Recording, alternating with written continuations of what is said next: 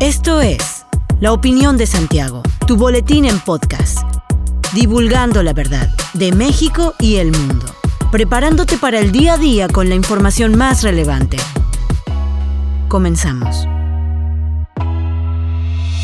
Buen día, bienvenido a la opinión de Santiago, tu dosis breve de información para arrancar el día con lo más relevante a nivel nacional e internacional. Por el ataque registrado en el Centro de Readaptación Social Cerezo número 3 de Ciudad Juárez, Chihuahua, se inició una carpeta de investigación por los delitos de homicidio, lesiones, probables actos de corrupción y omisión. El saldo final de la agresión, según la Fiscalía Estatal, fue de 25 reos fugados, 15 heridos, 5 detenidos ajenos al penal y 17 muertos, entre ellos 10 custodios y 7 reclusos. De igual forma, se determinó cesar al director del Cerezo, Alejandro Alvarado Telles, además de sujetarlo a una investigación para deslindar responsabilidades en la agresión que inició con un motín en el área de dormitorios. Finalmente, la Fiscalía General del Estado precisó que en breve dará a conocer el nombre de la persona que asuma la titularidad del centro penitenciario, ya que se está en una etapa de revisión de perfiles. El astro portugués Cristiano Ronaldo afirmó durante su presentación como nuevo jugador del Al Nasser que su contrato con el club saudí es único, ya que él es un jugador único. He batido todos los récords en Europa y quiero batirlos aquí también. Este contrato es único porque soy un jugador único, así que normal, dijo al ser cuestionado sobre lo que pensaba de las críticas que recibió al unirse al equipo con sede en Riad, la capital de Arabia Saudita. El pasado 30 de septiembre se hizo oficial el fichaje de Cristiano por el Al Nasser, cerrando así un mes de rumores en el que lo vinculaban al club saudí después de que rompió su relación con el inglés Manchester United. Cristiano llegó a Riyadh junto con su familia y anunció que ha realizado el reconocimiento médico antes de incorporarse a los entrenamientos del club, uno de los mejores de la Liga Saudí.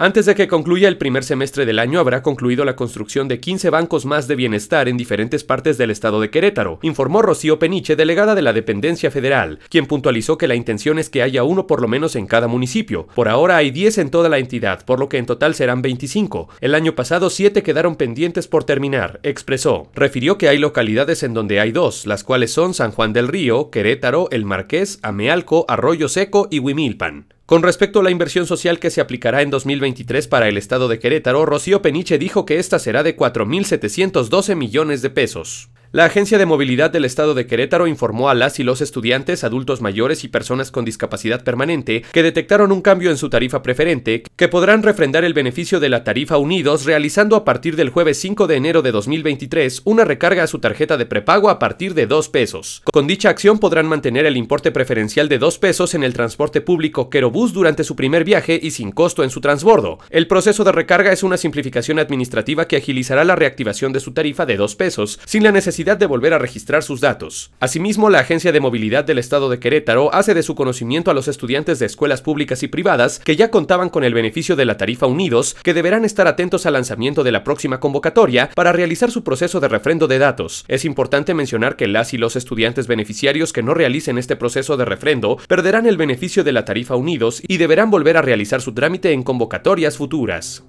Ahora que los funcionarios públicos regresen de vacaciones por las fiestas decembrinas, Walter López González, vocero del Frente Queretano por el Derecho a la No Discriminación, buscará un acercamiento con Antonio Rangel Méndez, titular de la Secretaría de Planeación y Participación Ciudadana del Gobierno del Estado, para ver si hay respuesta a la petición que hicieron para obtener un presupuesto en 2023 destinado a temas de justicia, es decir, para que se capacite a los servidores públicos de forma que sepan cómo atender las denuncias que interpongan los integrantes de la comunidad LGBT.